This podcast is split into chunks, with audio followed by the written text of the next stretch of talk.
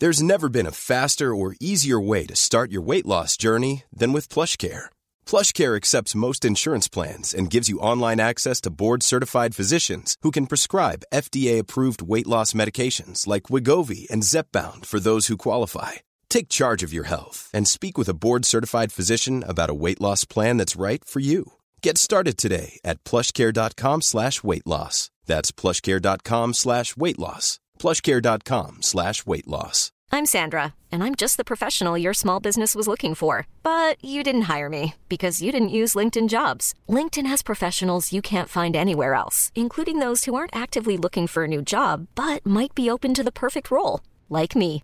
In a given month, over 70% of LinkedIn users don't visit other leading job sites. So if you're not looking on LinkedIn, you'll miss out on great candidates like Sandra. Start hiring professionals like a professional. Post your free job on linkedin.com slash achieve today. Hey, it's Ryan Reynolds, and I'm here with Keith, co-star of my upcoming film, If, only in theaters May 17th. Do you want to tell people the big news?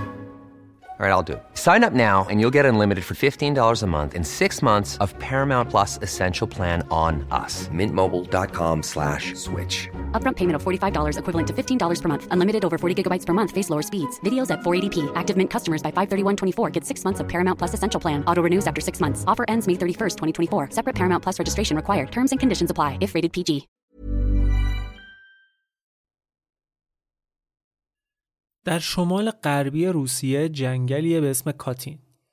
این یکی از جنگل های مشهور روسیه است. نه به خاطر طبیعتش و دار درختاش. به خاطر اینکه در بخشی از این جنگل بیش از چهار هزار افسر لهستانی دفن شدند که در سال 1940 توسط پلیس مخفی شوروی انکاویدی کشته شدند. تازه فقط همینا هم نیستن.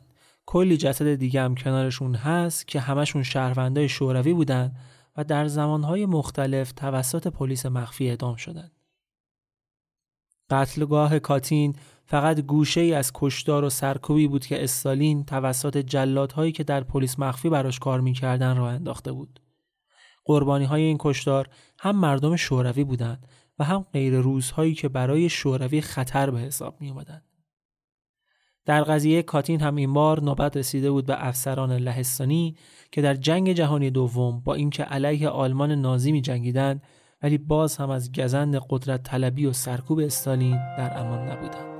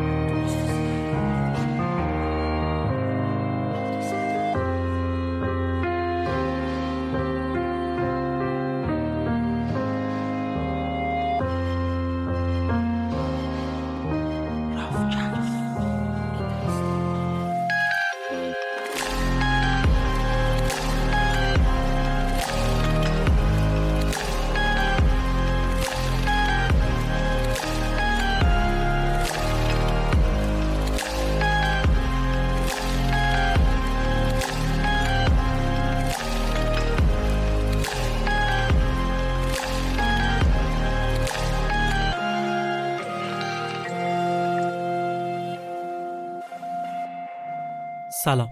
من ایمان نجادت هستم و شما به 46 امین اپیزود رافکست گوش می‌کنید که در اردیبهشت 1401 منتشر میشه.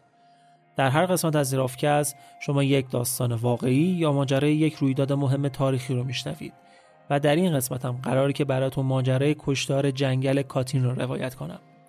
ماجرایی که یکی دیگه از جنایت های استالین رو نشون میده تا بیشتر با سرکوب با خفقان و کشتار سازماندهی شده ای که انجام می‌داد آشنا بشیم.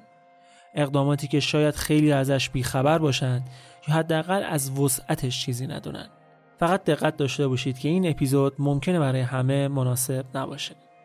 اپیزود 46 م قتلگاه کاتین.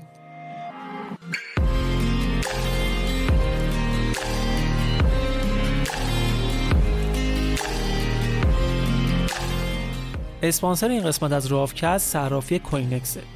کسایی که با ارزهای دیجیتال آشنایی دارن قطعا با این صرافی هم آشنا هستن. خدماتی در زمینه خرید و فروش انواع رمز ارز و کیف پول ارز دیجیتال ارائه میده که شما هم با آگاهی و آموزش و انتخاب درست می‌تونید از خدماتشون استفاده کنید. قطعا می‌دونید که اینو قرار نیست کسی یه شب پولدار بشه. حالا صرافی کوینکس به مناسبت روز پیتزای بیت کوین دو رویداد به ارزش 12 هزار دلار برای کاربرانش تدارک دیده. رویداد اول. follow کن و توی پیتزای 10 هزار دلاری سهیم شد. با دنبال کردن پیج رسمی اینستاگرام صرافی کوینکس شانس سهیم شدن در جایزه 10 هزار دلاری رو داشته باشید.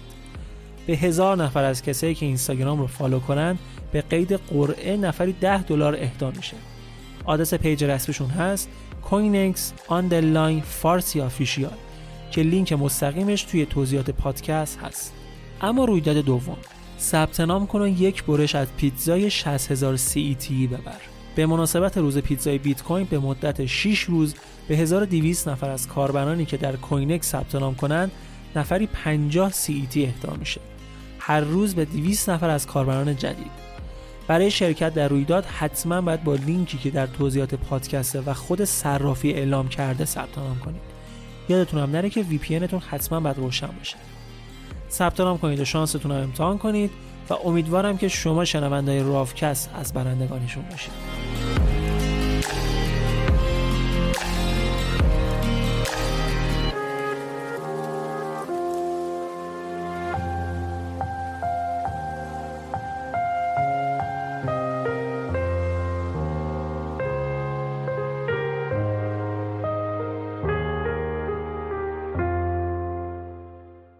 جنگ جهانی دوم با حمله آلمان نازی به لهستان شروع شد. کی یکم سپتامبر 1939 لهستانی ها به خاطر قافلگیری که پیش اومده بود خیلی سریع خط مقدم از دست میدن و فقط یک هفته زمان لازم بود که ورشو محاصره بشه و زیر حمله های هوایی آلمان کوبیده بشه. شرایط جنگی باعث شد نیروهای ذخیره ارتش هم برای جنگ فراخونده بشن. اینا بیشتر کسایی بودن که در زندگی عادیشون نقاش و کارمند و کارگر و فروشنده و این چیزا بودن. کسایی نبودن که به طور حرفه‌ای ارتشی باشن. یکی از این آدما که در شرق ورشو زنی می‌کرد سروان جوزف بود. سروان جوزف در خاطراتش میگه که دیگه توانی نداشتیم ولی مصمم بودیم که با نازی ها بجنگیم. سعی کردیم افرادمون رو سازماندهی کنیم ولی روحمون هم خبر نداشت که در یکی از بزرگترین خیانت های قرن داریم قربانی میشیم. داستان چی بود؟ داستان این بود که چند هفته قبلتر استالین و هیتلر پیمان عدم تجاوزی امضا می‌کنن که همه رو انگوش به دهن می‌کنه. ولی هیچکس فکرش هم نمی‌کرد که دیکتاتورهای شرق و غرب پنهانی سر تقسیم لهستان با هم به توافق رسیده بوده باشند. استالین هم می‌خواست حالا سهم خودش رو برداره. شرق لهستان برای شوروی و غربش هم برای آلمان.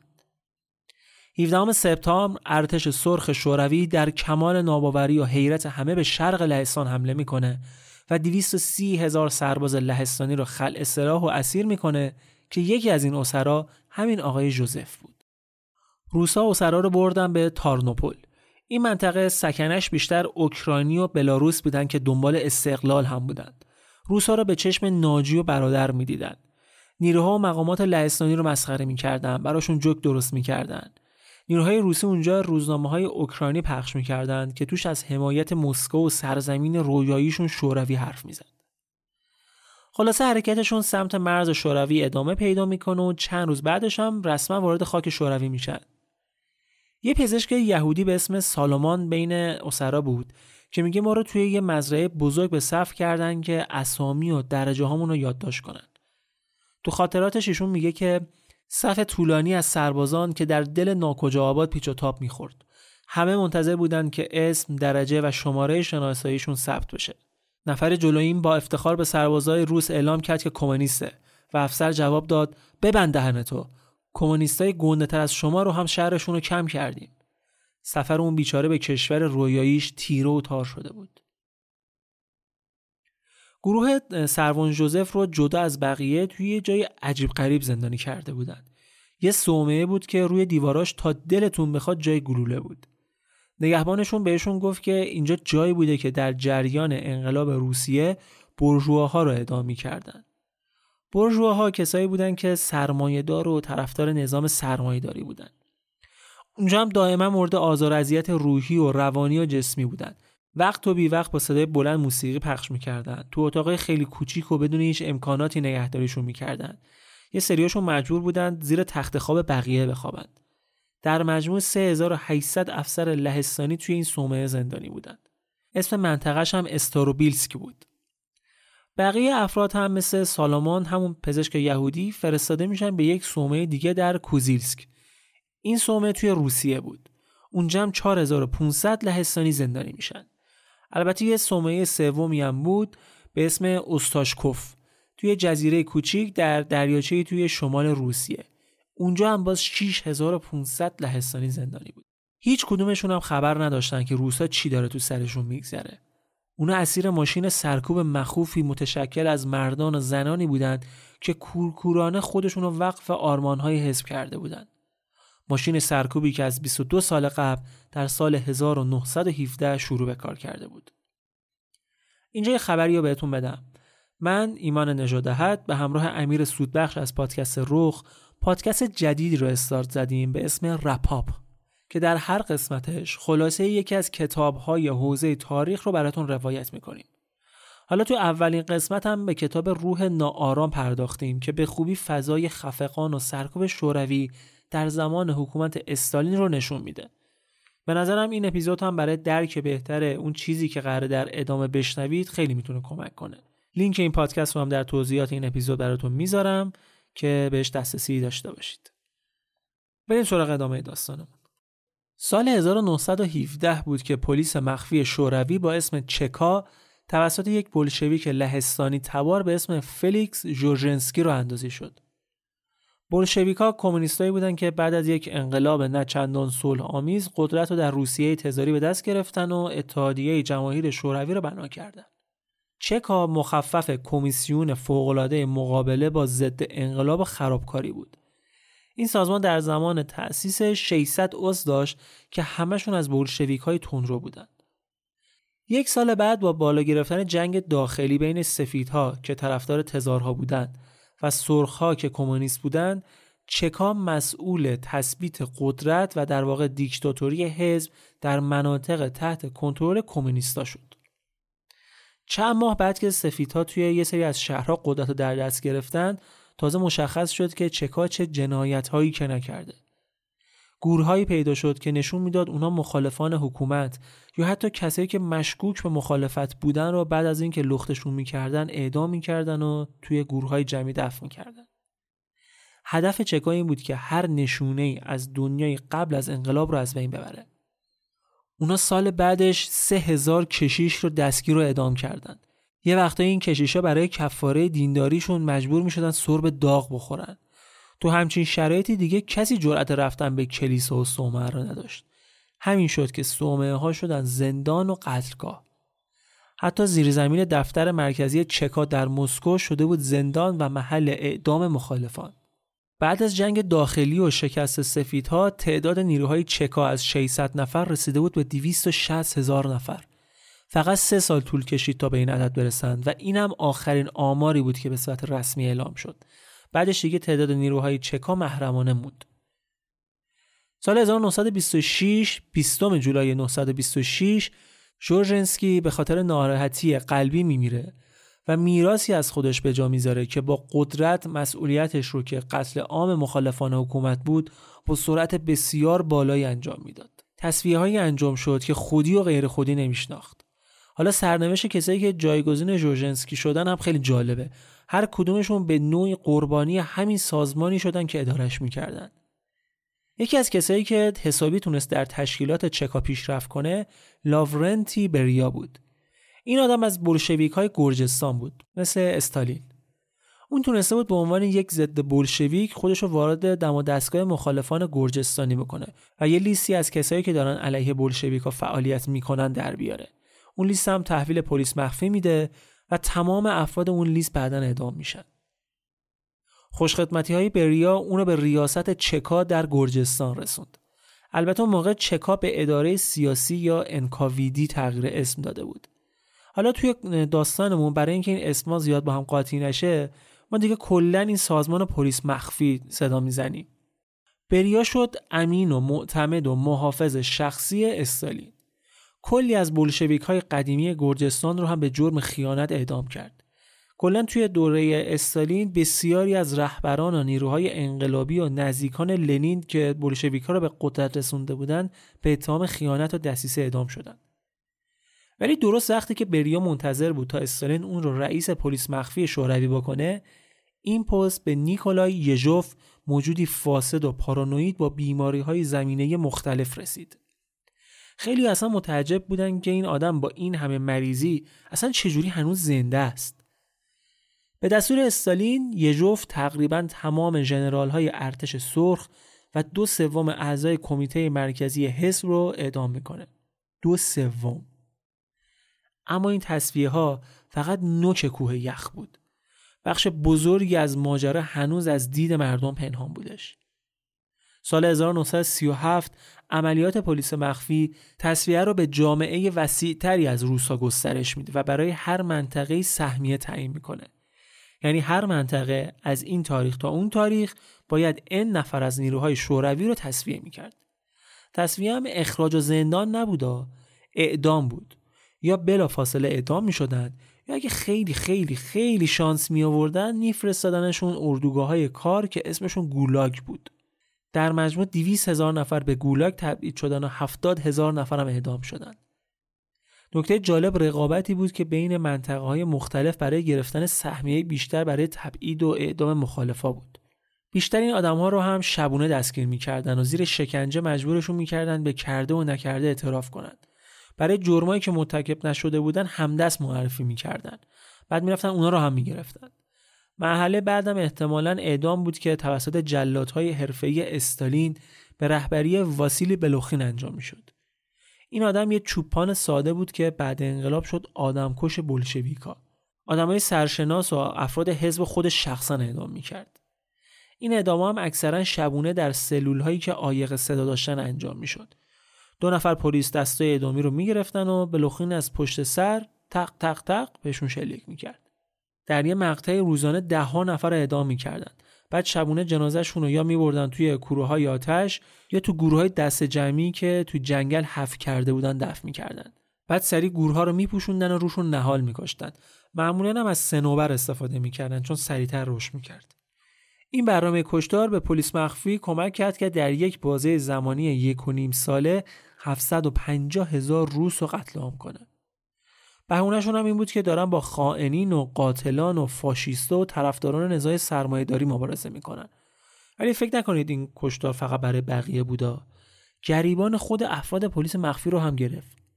استالین یه روز یژوف رو متهم کرد که با سهل انگاری باعث شده که خائنین به پلیس مخفی نفوذ کنند در واقع سعی داشت کاری کنه که تصویه کننده ها خودشون رو تصویه کنند چنان همدیگر رو قصابی می‌کردن. چنان دیوان خانه ای درست شد. که خیلی در شرایطی داشتن اعدام می‌شدن که فریاد می‌زدن زنده باد استالین. حتی رئیس قبلی پلیس مخفی جلوی چشم رئیس جدیدش به دست بلوخین اعدام شد. یه همچین وضعیتی بوده.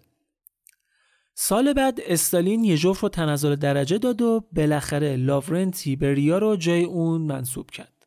بریا بالاخره به اون چیزی که می‌خواست رسید. و خوب هم می‌دونست که اگه می‌خواد زنده بمونه و سر پستش باشه باید به درد بخور باشه. اومد برنامه رو پیاده کرد که نیروهای شوروی در حمله به لهستان افسران این کشور رو دستگیر کنند.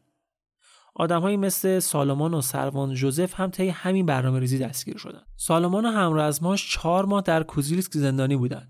اون اواخر که اجازه داشتن به خانواده‌هاشون نامه بدن به هیچ عنوان نباید اسمی از اردوگاه و صومعه‌ای که توش زندانی بودن می آوردن. خانواده هاشون فقط باید به یک آدرسی که بهشون اعلام شده بود و یه خونه تو ناکجا آباد در مسکو بود نامه میفرستادن. توی زندان براشون جلسه و کلاس های آموزشی میذاشتن در مورد سوسیالیسم و تاریخچه حزب و این حرفا. از بلنگوها صبح تا شب صدای استالین و فیلم های تبلیغاتی پخش می‌شد. سروان جوزف میگه بعضی شبا از هر کی جداگانه بازجویی می‌شد. برای اذیت و شکنجه نبود. پلیس می‌خواست که از جیک و پوک زندگیمون، خانواده هامون، اعتقاداتمون تعهداتمون از همه چیمون سر در بیاره میگه حتی یکی نصف شب یه دفعه اومدن خود من از تخت کشیدن بیرون بردن برای بازجویی حالا این داستانه همزمان شده بود با اینکه شوروی نصف لهستان رو اشغال کرده بود. ارتش سرخ تقریبا نصف کشور رو گرفته بود و زمینه خاک شوروی کرده بود. برنامه ریزی هم داشت به سمتی می‌رفت که کشوری به اسم لهستان دیگه وجود نداشته باشه. حکومت کنترل کامل شرق لهستان در دستش بود. اوکراینی های طرفدار شوروی که کم هم نبودن داشتن کیف می‌کردن. همزمان پلیس مخفی میاد لیستی از افرادی تهیه می‌کنه که به گفته خودشون شوروی ناپذیر بودن می‌گفت اینا هیچ وقت به سمت ما نمیان بعد یه فکری بالشون بکنیم. حالا این آدما کیا بودن؟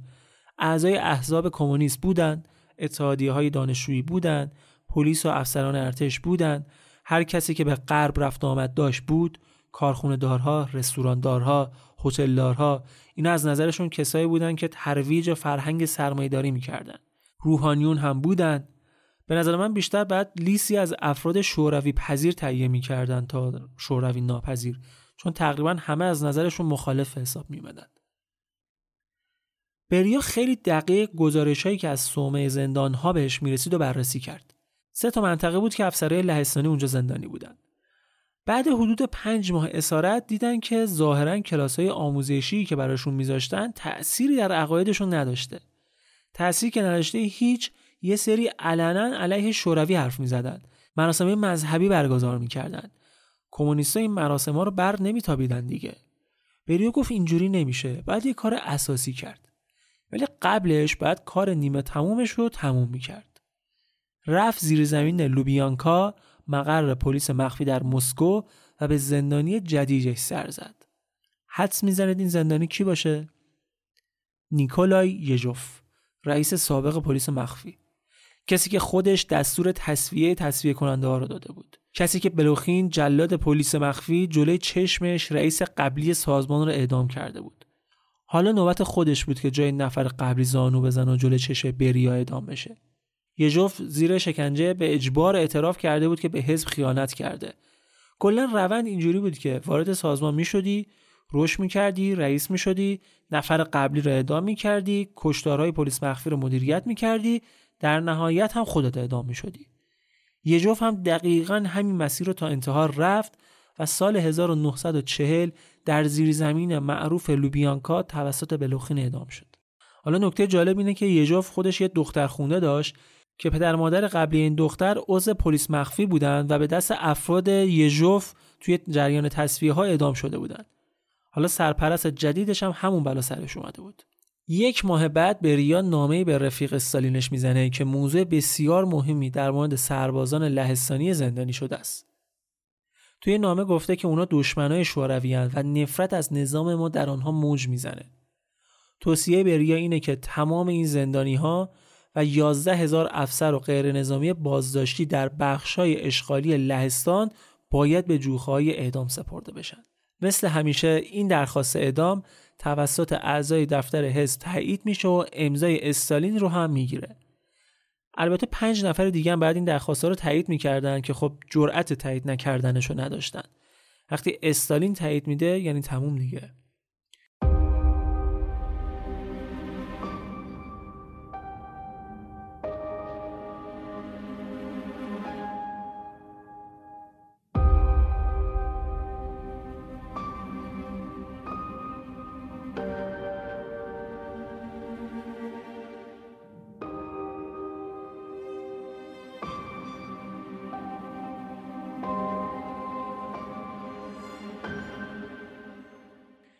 برای اینکه مأموریت راحت انجام بشه بعد یه جوری رفتار می‌کردن که زندانیا فکر کنن به زودی قرار آزاد بشن.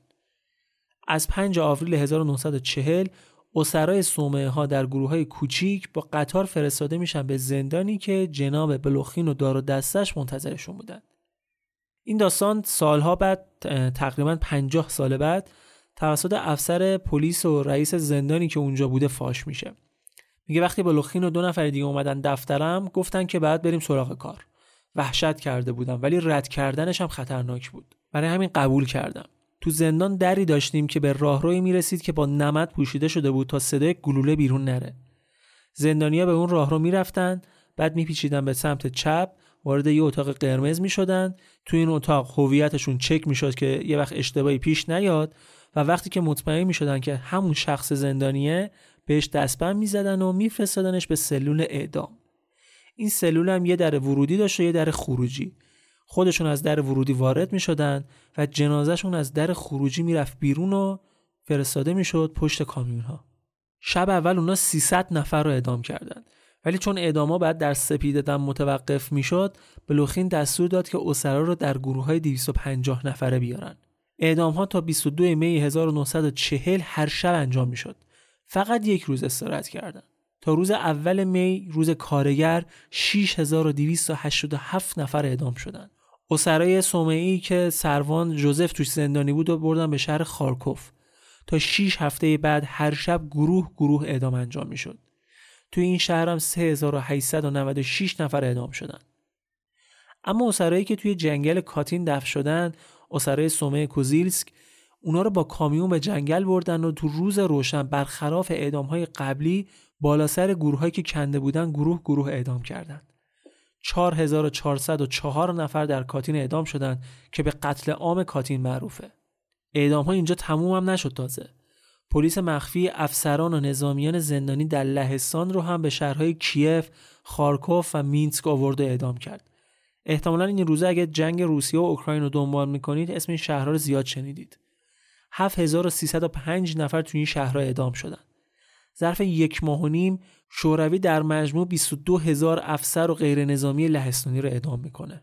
بعد این کشتار با دستور فوق سری که بریا میده حقوق یک ماه رو به عنوان پاداش به پلیس هایی که در اعدام لهستانی ها نقش داشتن میدن.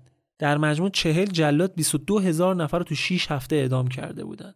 خب از نظر اونا چنین دستاوردی واقعا هم سزاوار جایزه بوده دیگه.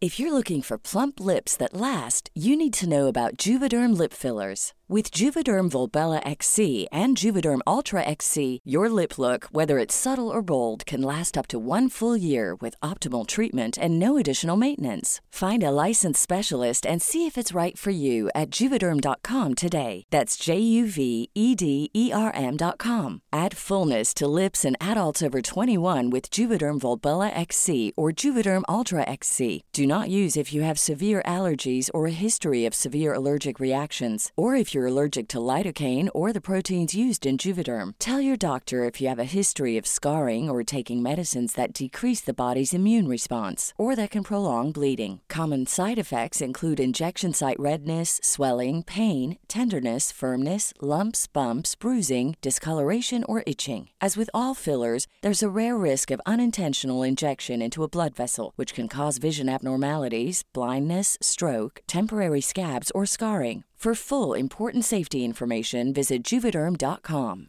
Hiring for your small business? If you're not looking for professionals on LinkedIn, you're looking in the wrong place. That's like looking for your car keys in a fish tank. LinkedIn helps you hire professionals you can't find anywhere else, even those who aren't actively searching for a new job but might be open to the perfect role. In a given month, over 70% of LinkedIn users don't even visit other leading job sites. So start looking in the right place. With LinkedIn, you can hire professionals like a professional. Post your free job on linkedin.com slash achieve today. اما عملیات پلیس مخفی اینجا تموم نشد. باید خیلی سریع تمام رد پا رو از بین می بردن. فقط تو دو شب تمام خانواده های اعدامیان رو دستگیر کردن و به گولاک ها فرستادن. حدود 60 هزار نفر رو. بهشون هم می‌گفتن که داریم میبریمتون که همسر و پسران و بچه هاتون رو ببینید. بعد این موج کشتار و بازداشت و تبعید موجهای بعدی تازه رو افتاد. یک میلیون نفر از لهستانی های شوروی ناپذیر به قزاقستان سیبری تبعید شدند. سروان جوزف و سالمان جز آخرین نفرهایی بودند که از صومعه هاشون منتقل شدن به یه زندان دیگه که 395 افسر لهستانی اونجا زندانی بودند. حالا اینا بیخبر از همه جا شاکی شده بودن که چرا ما رو هم مثل بقیه آزاد نکردید. فکر می‌کردن که اون قبلی همه آزاد شدن. دیگه خبر نداشتن که الان تو گروه های دست جمعیت اتفاقا این دو نفر تو زندان با هم دیگه دوستن میشن و برای سرگرمی و گذروندن وقت جلسه می‌ذارن کتاب می‌خونن. هیچ وقت هم معلوم نشد که این 395 نفر چرا اعدام نشدن. شاید مثلا پلیس مخفی می‌خواست که از اینا یه روزی استفاده بکنه. سه سال بعد از این ماجرا با حمله نازی ها به شوروی پیمان عدم تجاوزی که با هم بسته بودن دود شد رفت هوا. شوروی حسابی تو جنگ داشت از نازی ها آسیب می‌دید. الان فقط انگلستان بود که داشت خیلی جدی روبروی نازی ها مقاومت می‌کرد. چرچیل نخست وزیر انگلستان تصمیم می‌گیره که برای شکست هیتلر هم که شده نفرتش از کمونیستا رو بذاره کنار و به شوروی کمک کنه. ولی از اون طرف هم رابطه چرچیل با دولت در تبعید لهستان هم خوب بود. این وسط بعد واسطه گری می‌کرد. هر طور که بود تونست نماینده های لهستان و شوروی رو بشونه پای میز مذاکره که با همدیگه علیه نازی ها به توافقی برسن. طبق توافقی که انجام میشه شوروی دولت لهستان رو به رسمیت می‌شناسه و قرار میشه که زندانی های لهستانی آزاد بشن و اونایی که توان جنگ دارن در شوروی یک ارتش لهستانی تشکیل بدن و علیه نازیا بجنگن. اما حاضر نمیشه که بخشای اشغالی لهستان رو تخلیه کنه. اسرای لهستانی فرستاده میشن سمت مرزهای کوه اورال تا نیروهای نظامیشون رو تشکیل بدن. تو دمای منفی سی درجه. خسته و گرسنه بدون هیچ سرپناهی. تا سال بعدش 93 هزار نفر از این اسرا از مریضی و گرسنگی میمیرن. شرایط زندگیشون تقریبا فرقی با زمان اسارت نداشت. ارتش جدید لهستان به فرماندهی آندرس تشکیل میشه. این آدم جزء افسرانی بود که از اعدام ها جون سالمه در برده بود. تمام این دو سال هم توی لوبیانکا مقر اصلی پلیس مخفی زندانی بوده. بریا شخصا دستور آزادیشو داده بود. وقتی که آزاد میشه می‌فهمه که تقریبا کل ستاد فرماندهی در زمان بازداشتش ناپدید شدن. سروان جوزف و سالمون هم بهش ملحق میشن که کار تشکیل ارتش رو انجام بدن. اینا اول فکر می‌کردن که شوروی جایی که اسرا رو آزاد کنه اونا رو تحویل آلمان داده. ولی از صلیب سرخ که آمار می‌گیرن می‌فهمن که همچین خبری نبوده. آندرس ماجرای تخلیه صومعه ها رو که میشنوه بیشتر مشکوک میشه. از کرملین می‌خواد که توضیح بده که بقیه افسرها کجان. کرملین هم میگه که طبق توافقات قبلی انجام شده همشون آزاد شدن. ولی نماینده دولت لهستان می‌خواست ماجرای مرزبندی ها و ناپدید شدن این همه آدم مشخص بشه. با یکی از رهبران اصلی حزب که امضاش پای نامه اعدام اسرا بود صحبت می‌کنه و طرف میگه از ماجرای افسرها که خبری ندارم در مورد مرزها هم رئیس استالین باید نظر بده. استالین هم میگه که فعلا بیاین سر ماجرای مرزها با هم دیگه سرشاخ نشیم. بیخیال ولی در مورد افسران تو من قول میدم که بریا تمام تلاششو بکنه که پیداشون کنه. انگار مثلا در مورد چهار تا زندانی فراری داشت صحبت می‌کرد. بالای 22 هزار نفر آدم نیست و نابود شده بودن. اما حقیقت ماجرا این بود که استالین می‌خواست با فرستادن لهستانیا به خط مقدم اونم بدون آموزش و تجهیزات درست درون از دستشون خلاص بشه. آندرس اما با این قضیه مخالفت کرد. گفت شرایط بخواد این باشه به هیچ عنوان حاضر نیستیم وارد جنگ بشیم. استالین هم اومد در عوض چیکار کرد؟ جیره غذاییشون رو نصف کرد. آندرس به سروان جوزف گفته بود که شکی نداره که افسرانشون توسط شوروی اعدام شدن تصمیم می‌گیره که به چرچیل پیشنهاد بده که ارتشش رو جابجا کنن و ببرن یک کشور دیگه. حالا حد می‌زنید کجا؟ ایران. این ماجرا مصادف شده بود به وارد شدن آمریکا به جنگ و چی بهتر از این برای شوروی که با حمایت اروپا و آمریکا علیه نازی ها بجنگه اینجا قشنگ ببینید دیگه تمام شعارهایی که دیکتاتورها میدن و عالم و آدم رو دشمن خودشون معرفی می‌کنن همش کشکه. به وقتش میشن همپیمان همونا. آمریکا کاملا شوروی حراسی رو گذاشته بود کنار. حتی به استالین لقب عموجو داده بودن. حالا توی جبهه ها مأموریت پلیس مخفی این بود که مثل یه صد جلوی فرار و برگشت نظامی ها از جنگ رو بگیره. شعار معروفشون هم این بود که یک قدم به عقب برنگرد. اگه برمیگشتن هم تکلیفشون مشخص بود دیگه. اعدام. ارتش سرخ تونست جلوی پیشروی نازی ها رو بگیره و تا مرز شکست پیش ببرتشون. اینجا بود که گوبلز وزیر تبلیغات نازی ها دست به کار شد تا اتحاد آمریکا و انگلیس و شوروی رو با تبلیغات منفی علیه شوروی از بین ببره. و یه اصطلاح جدید به اسم بولشویک یهودی رو خلق کرد.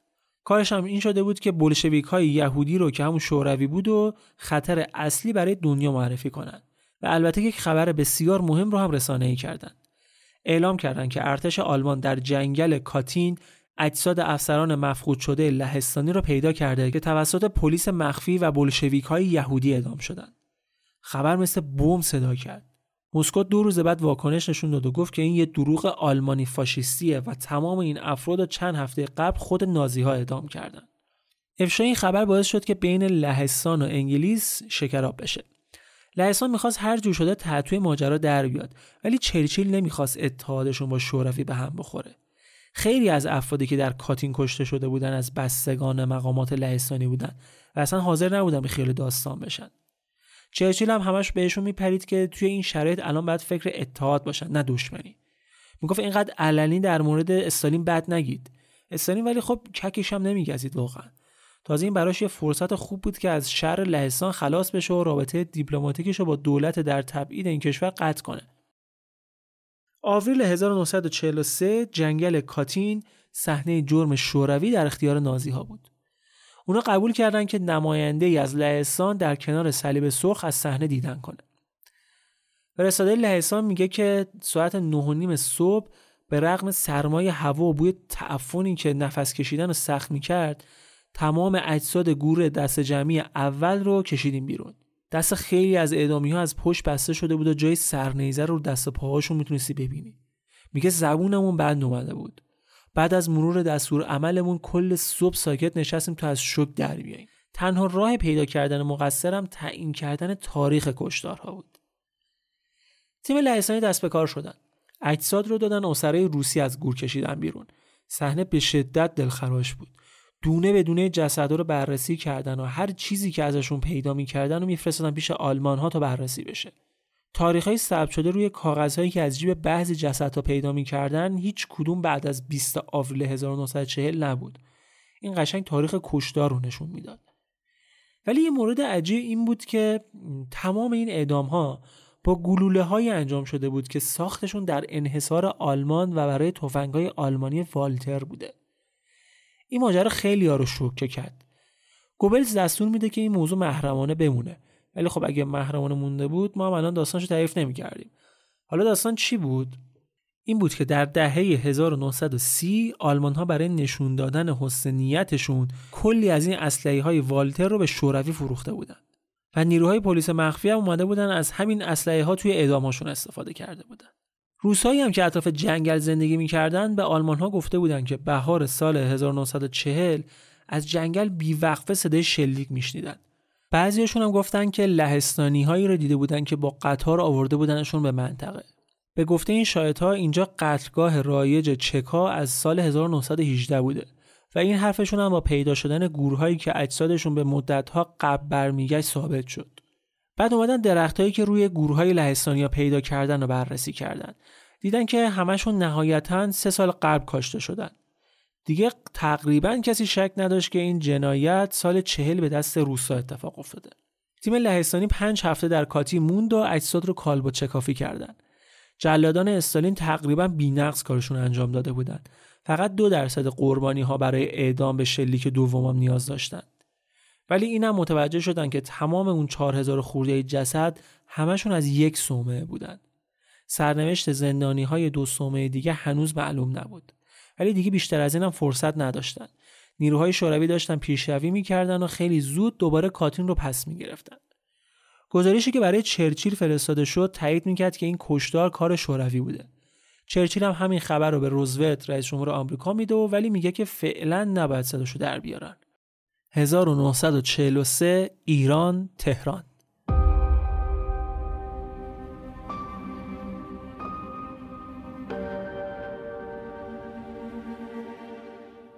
استالین، روزولت و چرچیل به همراه هیئتاشون همگی با هواپیما میان تهران.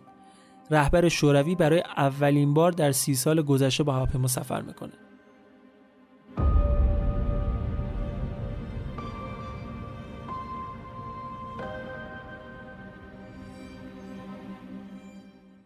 تو سفارت شوروی در تهران استالین از چرچیل و روزولت به خاطر اینکه هنوز نیروهاشون رو به اروپا نفرستاده بودن ناراحت بود از طرفی هم به خاطر موضوع لهستان خیلی شاکی بودش. ولی چرچیل یه راه حل جدید ارائه میده. جونوری بوده واسه خودش واقعا. سه تا چوب کبریت می‌ذاره رو میز که مثلا لهستان بودن. بعد کبریت سمت راست رو برمیداره می‌ذاره سمت چپ کبریتا یعنی چی؟ یعنی اینکه خاک لهستان به سمت چپ کشیده بشه. یعنی استالین متصرفات 1939 رو نگه می داشت و در عوض بخش های اشغال شده لهستان توسط شوروی بخشی از خاک آلمان به لهستان اضافه بشه. استالین با این موضوع موافقت می‌کنه. اما این داستان مستلزم این بود که میلیون ها لهستانی و آلمانی جابجا بشن. استالین اینجا یه حرف جالبی می‌زنه. میگه ملیت فقط یه جابجاییه. یعنی شما از این کشور بری اون کشور خودت هم بگیم نه دیگه بچه‌هات ملیتشون تغییر می‌کنه به همین راحتی. روزولت از استالین می‌خواد که این معاهده را تا زمان انتخابات آمریکا مخفی نگه دارن تا رأی لهستانی تبارها را از دست نده. اونم قبول می‌کنه. بعد از اینکه شوروی دوباره جنگل کاتین رو تصرف می‌کنه این دفعه نوبت اونا میشه که اجساد رو کالبد چکافی کنن و گزارششون اعلام کنن. اونا گفتن که این گلوله های آلمانی خوب نشون میده که این اتفاق کار کیه و همشون هم سال 41 توسط نازی ها ادام شدن. اون شاهدهای روس هم اومدن حرفاشون رو پس گرفتن و گفتن که تحت فشار نازی ها و گشتاپا اون حرفا رو زدن پلیس مخفی چند تا نامه رو می‌کنه که مدعی بوده این نامه ها رو سال 41 افسرهای لهستانی برای خانواده هاشون نوشتن. این ادعاها باعث شد که یه سری از ناظران غربی به حرفای آلمان ها و لهستانی ها شک کنن. جنگ که تموم میشه طبق همون چیزی که توافق شده بود مرزهای لهستان به سمت غرب کشور و شرق آلمان رفت. پلیس مخفی دوباره شروع کرد به تهدید و سرکوب مردم و مخالفان حکومت. به خصوص در لهستان. هیچ کس جرأت صحبت کردن در مورد کاتین رو نداشت. در دادگاه نورنبرگ که بعد از جنگ برای بررسی جنایت جنگی آلمان ها برگزار شد، دادستان شوروی کاتین را یکی از جنایت های نازی ها اعلام کرد. ولی دادگاه شواهد ارائه شده را کافی ندونست و جنایات کاتین بدون حکم یا محکومیت فقط یک جنایت بزرگ جنگی باقی موند. سال 52 کمیته در آمریکا تشکیل میشه که جنایات کاتین رو بررسی کنه. توی این کمیته سروان جوزف هم که پناهنده فرانسه شده بود به عنوان شاهد حضور پیدا می‌کنه. جوزف در مورد مشاهداتش و دوران اسارتش میگه و شوروی رو مسئول این جنایت اعلام می‌کنه. ولی گزارش این کمیته بدون هیچ حکم رسمی یا تاییدی از سوی مقامات آمریکایی واقعا فایده ای نداشت. آمریکا هم در جریان جنگ صد اصلا دوست نداشت که استالین رو تحریک کنه. یه سال بعد با مرگ استالین افسران بازمانده و خانواده های قربانیان لهستان امیدوار بودند که حقیقت کاتین بالاخره مشخص بشه. استالین که میمیره اعضای حزبم یه نفس راحتی می‌کشن. همشون نگران این بودن که یه روزی اونا هم اسیر اتش کشتار استالین بشن. بریا که 15 سال رئیس پلیس مخفی بوده و پرونده همه اعضای حزب دستش بوده بعد از مرگ استالین خودشو همه کاره می‌دونست. رئیس بازی در می آورد. فکر می‌کرد الان دیگه رهبر اونه. ولی دیگه خبر نداشت که آقا جون فقط تو نبودی که توی تشکیلات و کشتار استالین بودی. یه عده دیگه ای از نزدیکان استالین بریا رو به جرم خیانت و توطئه علیه حکومت بازداشت می‌کنن و اونم به سرنوشت رؤسای قبلی پلیس مخفی دچار میشه. اعدام با شلیک گلوله. برای رئیس های بعدی اتحاد جماهیر شوروی کاتین یک راز بسیار بزرگ و حساس بود که هیچ وقت نباید برملا می‌شد. سال 1964 برژنوف وارث این راز بود. مثل همیشه هم با دوز و کلک همیشگی کمونیستا تصمیم گرفت که افکار عمومی رو منحرف کنه.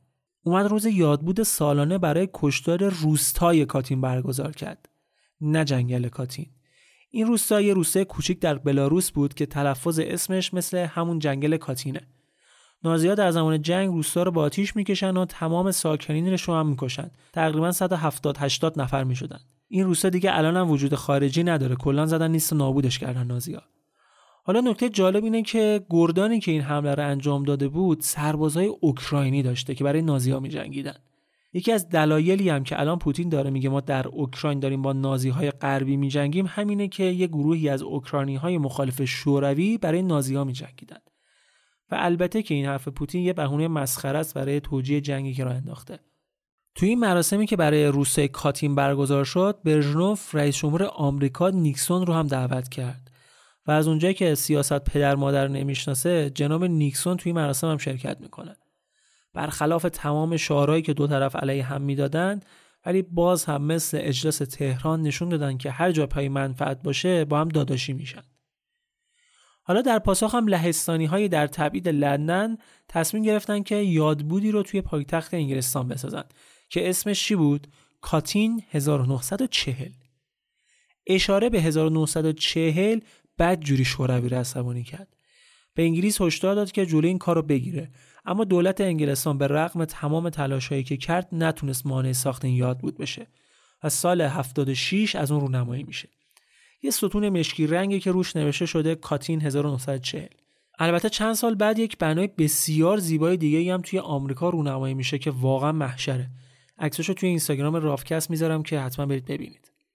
سال 80 اتحادیه همبستگی مخالف های دولت کمونیستی لهستان قیام بزرگی رو علیه رژیم کمونیستی این کشور انجام میدن که دست نشونده شوروی بوده.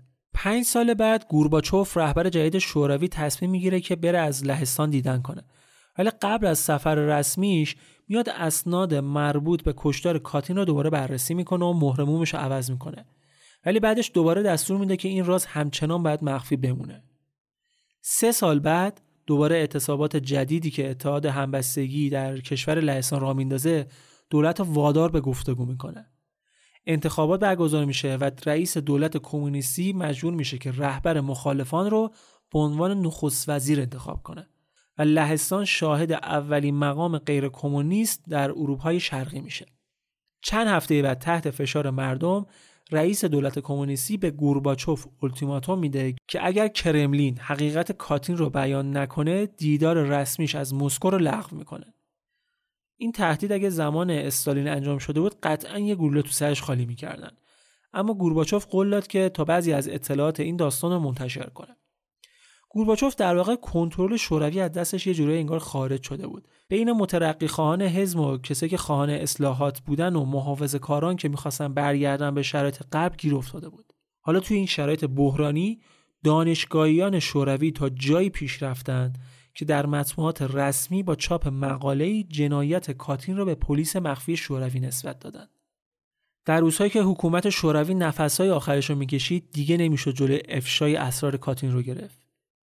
آوریل سال 1990 مسکو در یک بیانیه مطبوعاتی به کشتار کاتین اعتراف کرد ولی تمام اتهامات را متوجه بریا کرد و شوروی را از هر گونه مسئولیت مبرا دونست. تا زمان فروپاشی شوروی که رئیس جمهور روسیه اعلام کرد که شوروی پشت تمام قضایای کشتار کاتین بوده.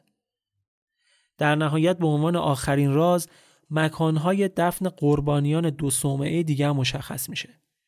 یکیشون در شهری در روسیه و اون یکی در شهری در اوکراین درست در کنار منطقه تفریح نیروهای کاگبه و اعضای خانوادهشون.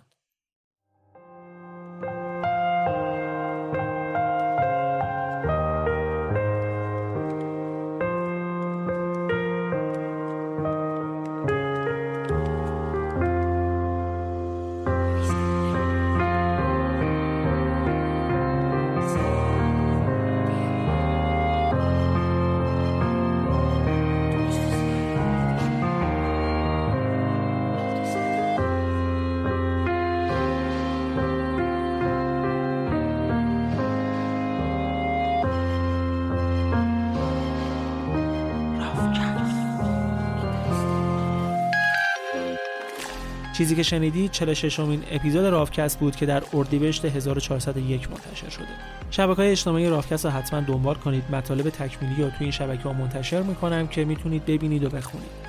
سایت پادکست رو هم rafcast.ir دنبال کنید.